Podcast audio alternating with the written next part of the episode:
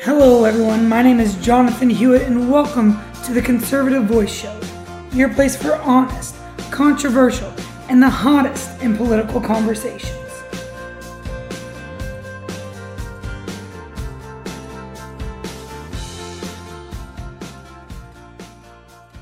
So, Merry Christmas, Patriots, and I hope that your Christmas has been full of cheer and love and joy and hope, and that you're getting to spend quality time with your family this time of year, and that it's everything that you guys have wanted it to be.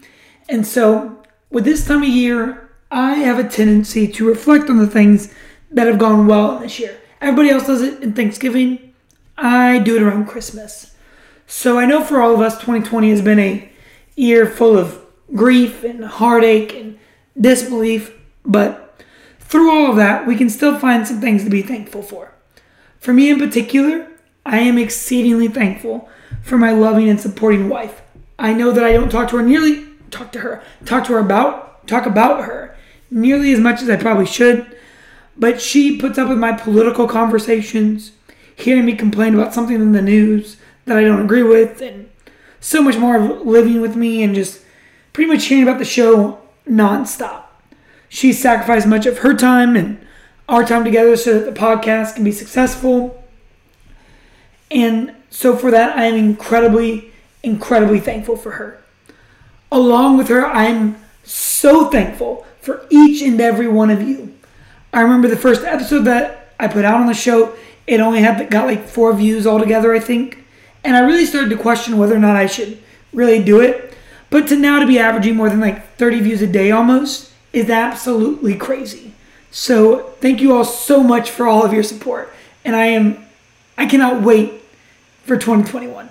Like, besides the fact that I hope that COVID gets put behind us and all the other just stupidness that's going on in the world, I am planning on having at least one guest on here per month that'll talk about, like, we'll talk about topics that are meaningful to them, meaningful to you guys as the viewers. We'll talk about politics and the news and public policy and so much more, right? Along with that, I also plan on growing the YouTube channel. I started it. I was putting things on there, but then between working and then editing video and editing audio to make them, I just kind of fell off on it. So I'm planning on making way more YouTube videos next year. And I also have a goal in the first 3 months, so by March, to be viewing or to have a goal of 100 views a day, right? So I am absolutely stoked. I cannot wait for you guys to go on this journey with me. As always, guys, like I said, I'm so thankful for you, and I hope to continue to provide you guys the honest voice that you all deserve in the media. All right, guys. So to go on with the show today, last show I promised an in-depth view into the COVID Relief Bill and the Defense Spending Bill, and we'll get there. But first, I would be remiss, and I'm sure everyone's heard about it, there's been a huge tragedy today that kind of like dampens our spirit. The people of Nashville are reeling from a huge explosion that occurred in downtown, and from all the available like news outlets and police, it appears to be intentional. And so our hearts and our prayers go out with the families of those injured in that explosion, and obviously the people of Nashville as well.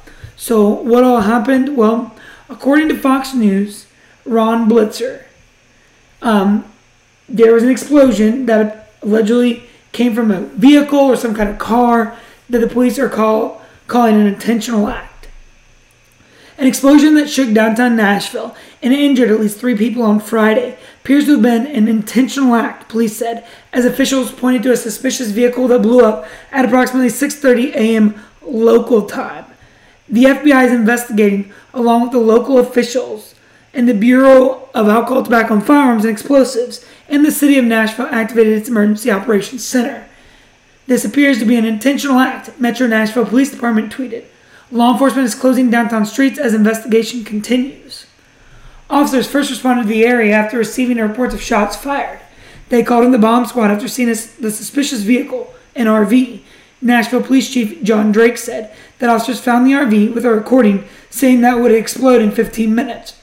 All right, I know this is a really terrible time to make a joke, but that seems like some really like Joker off like black, like Batman, like Dark Knight kind of stuff. Like imagine being a cop just coming up to an RV just It's just saying that it's going to explode. Like, that's absolutely ridiculous. Anyway, at that point, Drake said police began evacuating buildings in the area, and the vehicle blew up soon after. As of late Friday morning, police did not know if anyone had been inside the vehicle at the time of the explosion, and they were not yet able to confirm that shots were actually fired. The investigation is now being led by the FBI's Memphis field office, and a spokesman for the Department of Justice said Acting Attorney General Jeff Rosen directed that all DOJ resources be made available to assist in the investigation. All right, guys, that's ridiculous, right? One, an act of violence is bad any time of year, but that is incredibly sad to come during Christmas, Christmas morning. That is incredible, it's unbelievable. I'm going to play for you guys. I'm going to tell you now that it is an audio warning that was being broadcasted in downtown Nashville. So you'll hear the audio warning. It's about 30 seconds long. And then what you're going to hear is you're going to hear the explosion actually go off and the magnitude of it that the camera can no longer catch it. So here it is, guys.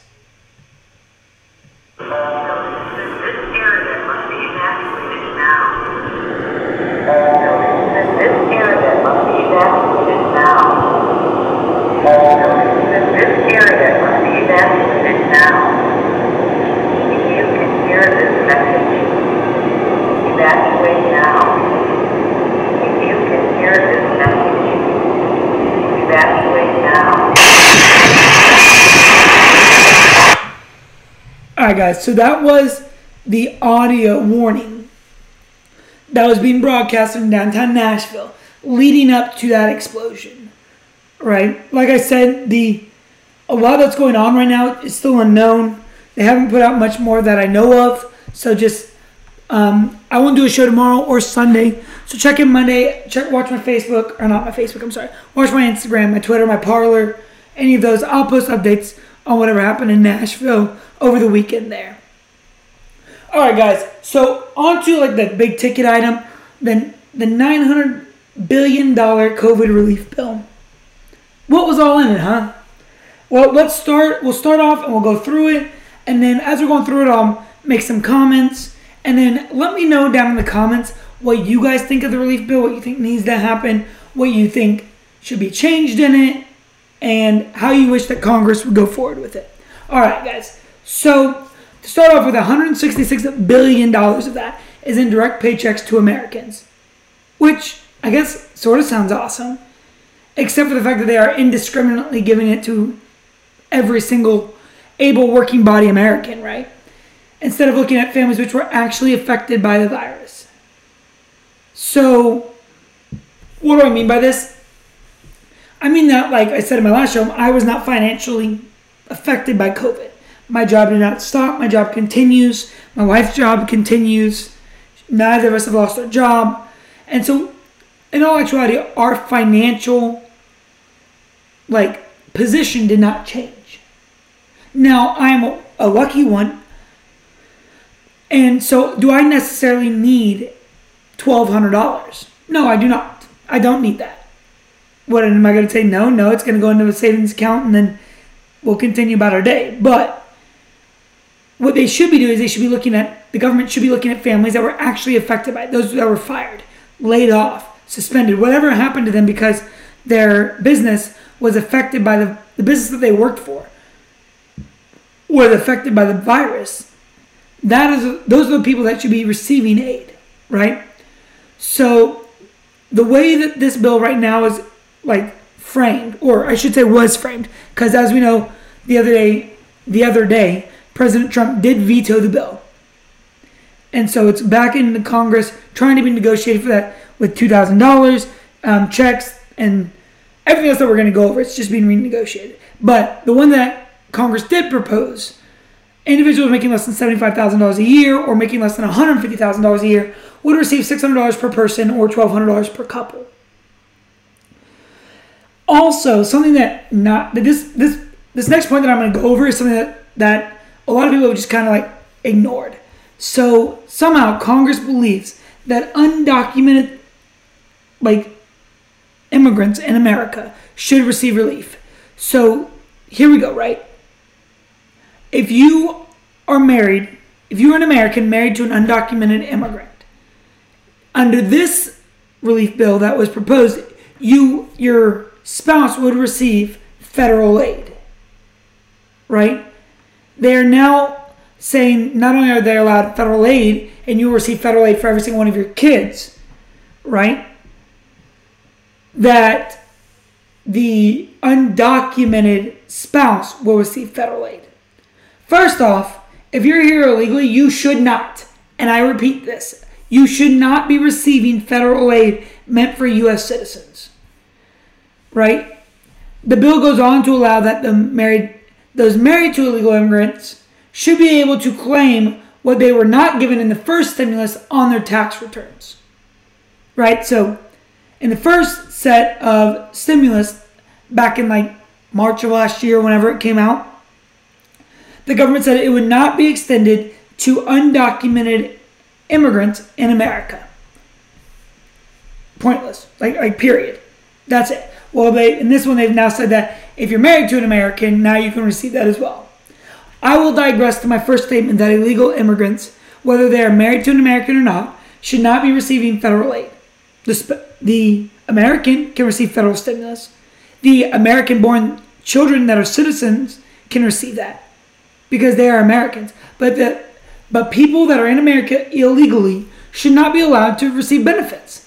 Like, that's literally like rewarding your kid for bad behavior, right? So you come here illegally, breaking the law, and here's $600 I'm just going to give you for breaking the law and coming here illegally. Like, absolutely ridiculous. All right. So along with that, you also have in the bill $120 billion in unemployment support. That was proposed that an extra $300 per week in the federal money through March. That would extend through March. This would include extended benefits to those that are self-employed. That is something that was not in the first stimulus round, is that people that were self-employed were just kind of screwed. It will also, the $300 will also extend to those who have exhausted all their state benefits. So here's where my issue with this comes in. And like I said in the last show, if you were on federal aid, state aid, like welfare or anything like that, you should not be receiving additional money from the federal government because you're still on welfare. Your financial situation is just like mine. It has not changed through the pandemic. Like, you're not making any more or any less money than you were making pre-COVID-19 in America. So giving you a stimulus is not helping you through the pandemic. It's just giving you extra money. I do not understand where the federal government's going with this, except for like a handout without question and a push towards like socialism. I do not understand it. All right. Something that I do really, really, really, really, really support, and I think every single one of us Americans can really, really, really support, is a $325 billion in small business loans and protections. Of that $325 billion, $284 billion of that will be for paycheck protection programs, which pretty much says that like small businesses and their loans are protected so they can continue to pay their employees. $20 billion of that 325 is for businesses located in low-income communities. $15 billion of that is for live venues, movie theaters, and museums. All right, I can agree with paycheck protections. I think we all can agree with the $20 billion for businesses located in low-income communities, because obviously if they are in a low-income community, they're going to more than likely be making less money than those in wealthier communities, which means it's going to be even harder for them. The pandemic has probably had a greater effect on them. So I can understand that. What I cannot get behind is this $15 billion for live venues, movie theaters, and museums. Well, I guess you can kind of get behind it for museums, as history is pretty paramount. But I do not think that movie theaters are something that needs to be receiving emergency funding. In the world of Netflix, Hulu, and HBO, I think that the movie theaters were a dying thing before COVID. Like, I like to go see movies, but I think that they were dying before that. I also don't think that there needs to be a bill appropriate or money appropriated in this for a Smithsonian of Latinos, right? Or Smithsonians revolving like women's history to be built on the lawn of like of like inside of DC. Like, it's not that I'm against Latinos or the other hotel, and that is awesome. You can appropriate that in a different bill if that's what you want.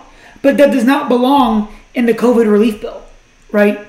Along with this thing for live venues, movie theaters, museums. Those are not needed in this COVID funding bill, right? So another thing that was inside of it was small business tax breaks, ones of which I'm sure everybody has seen it now. The president pretty much said it was garbage, absolutely a joke. This tax break can include a two-year tax breaks for small businesses. The president, in his speech about the bill, told Americans how 2 years tax breaks was not enough to help businesses like restaurants that have been devastated by lockdowns. So pretty much instead of helping them even more, they're just going to give them tax breaks instead of giving them money. But yeah, we can give foreign governments, which we'll get to later, millions of dollars. But we're just going to give these people tax breaks. And if we're going to give Americans money, $600 and a tax break, while we give other countries millions of dollars, just seems absolutely ridiculous, right? Because 2 years of tax breaks is not going to be enough for that business that's lost a year of revenue because of COVID. It's just absolutely not going to work. All right. So if you guys, I'm sure, like I said, everyone knows this by now. The House split the two bills, right? They were afraid that with the ridiculousness that we're about to probably go into and the rest of the garbage that's just in this huge omnibus bill, that if they did not split the COVID relief bill from the like National Defense Act bill, the omnibus like appropriations bill, all of that for federal funding to continue, that it would not pass. So that is pretty much like the quick down and dirty of everything inside the COVID relief bill, right? Inside the show notes, I will link the URL for the actual huge 5,000 some odd page House bill that was originally proposed. If you want to go take a look at that, there's a lot of special interest in there. You guys can see it. But what they split it is now you have this omnibus bill and the COVID relief bill. Probably the worst part of the omnibus bill, in my opinion, is what we're about to talk about. And that is like foreign aid. And why is it the worst part? Well, let me start off by saying that I'm not an isolationist, nor do I think that we should not be helping the world and ensuring tranquility across the globe. But what I do think is that the government's primary job, like when you read the Constitution, you read the Federalist Papers, you read any founding document that founded our government's primary job is to protect and the welfare and the welfare of the American people, right? Like that is its job, like to protect the American people. Our government is not the government of Pakistan or Egypt. It is the American government, which means its primary job is our Commonwealth. Once we are taken care of, then we can start looking outward at other countries that may need assistance, right? But as lawmakers argue about the money that is being spent and that there is not enough money to help small businesses and other things, well, what do? They spend millions of dollars in like foreign relations. So there's a lot. But I think the most alarming of them all, and it kind of makes you feel like maybe like the woke culture is like trying like to like expand across the globe, right? Because $15 million we are sending to Pakistan. Of that, $10 million is used for gender programs. $15 million to Pakistan. 10 of that to be used for gender programs. Like, what in the hell are we doing? Congress. Hey, knock knock. Are you there? Hello? What are you doing? Right? Of all the things that could use a cut, or a place where we could find money for Americans, well, let's start right here. Let's start right here as we send millions of dollars to Pakistan. We're also sending millions of dollars to Naples, Egypt, Afghan women, and a slew of other countries. But yet we cannot find the money to make $2,000 payments to every American if that's what the American people want, right? We cannot find the money to support other like COVID related incidences for vaccines and like FEMA and all of that, right? But we're just going to send millions of dollars overseas. Don't worry, America, listen to me. America, if you don't ever listen to me for anything else, this right here proves special interest and the pocketbooks of Congress currently is more, their priorities, I guess you could say, are in the pockets of foreign governments than in the well-being of the American people. So it's absolutely ridiculous. And I am 100% glad that Trump vetoed it. Send that back to freaking Congress, amend that, change it, make it better for the American people. Like I said, you're telling me that these two huge spending bills, the largest spending bills in American history, made it through both houses of Congress without a single amendment, without a single revision, without, hell, without the majority of Congress even reading through the huge 5,000 some odd page bill. Just made it through Congress. Get out of here. President Trump, you did the right thing. Send that back to Congress and let it be reworked. I will say, though, inside that defense spending bill, there was a positive thing. It did provide a 3% pay raise to military members and a 1% pay raise to civilian employees, which right now everybody on the left is decrying Trump over, right? Like, how dare he, like, veto this spending bill. He doesn't care for the military. It held a 3% pay raise for them. He vetoed it.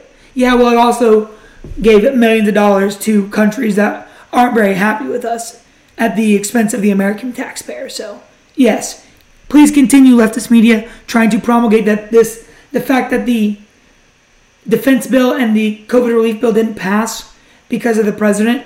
No, it was because crap legislators made it in the House.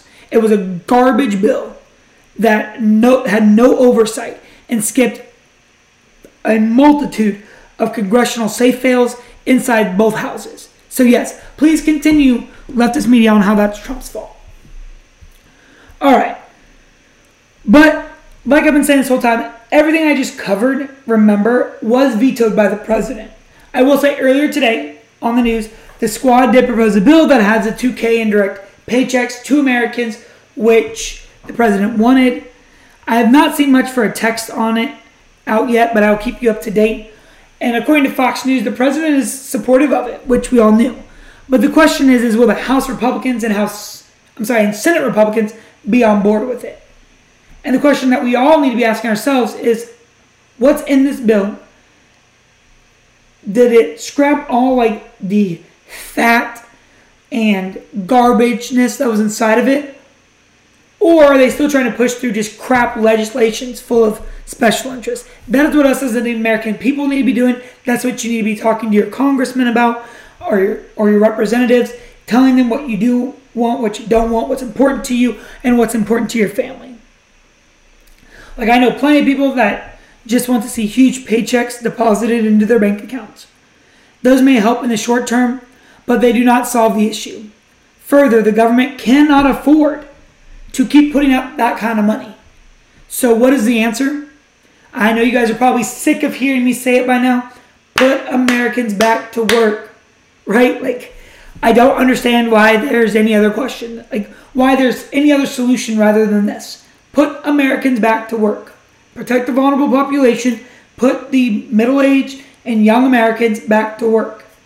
And if you need to give money to Americans, let's do it smartly, and with some discretion, right? Let's have a plan. Like, here's my idea, right? Let's require the Department of Labor in every state, which keeps account of who's been fired for what reasons and what's going on inside their own state's economy. How about they create a name of people who lost their jobs due to COVID? And then send that to the federal government. How about the federal government require them to give that list? And then the federal government can then give those individuals stimulus checks, right? Or back to what I said before, stop giving money to foreign countries and put that back into our economy. Put that back where it belongs. It's crazy, guys. But I know this episode's been super short. I'm going to get back to my family, guys. And I hope that all of you have a Merry Christmas, a great, great weekend.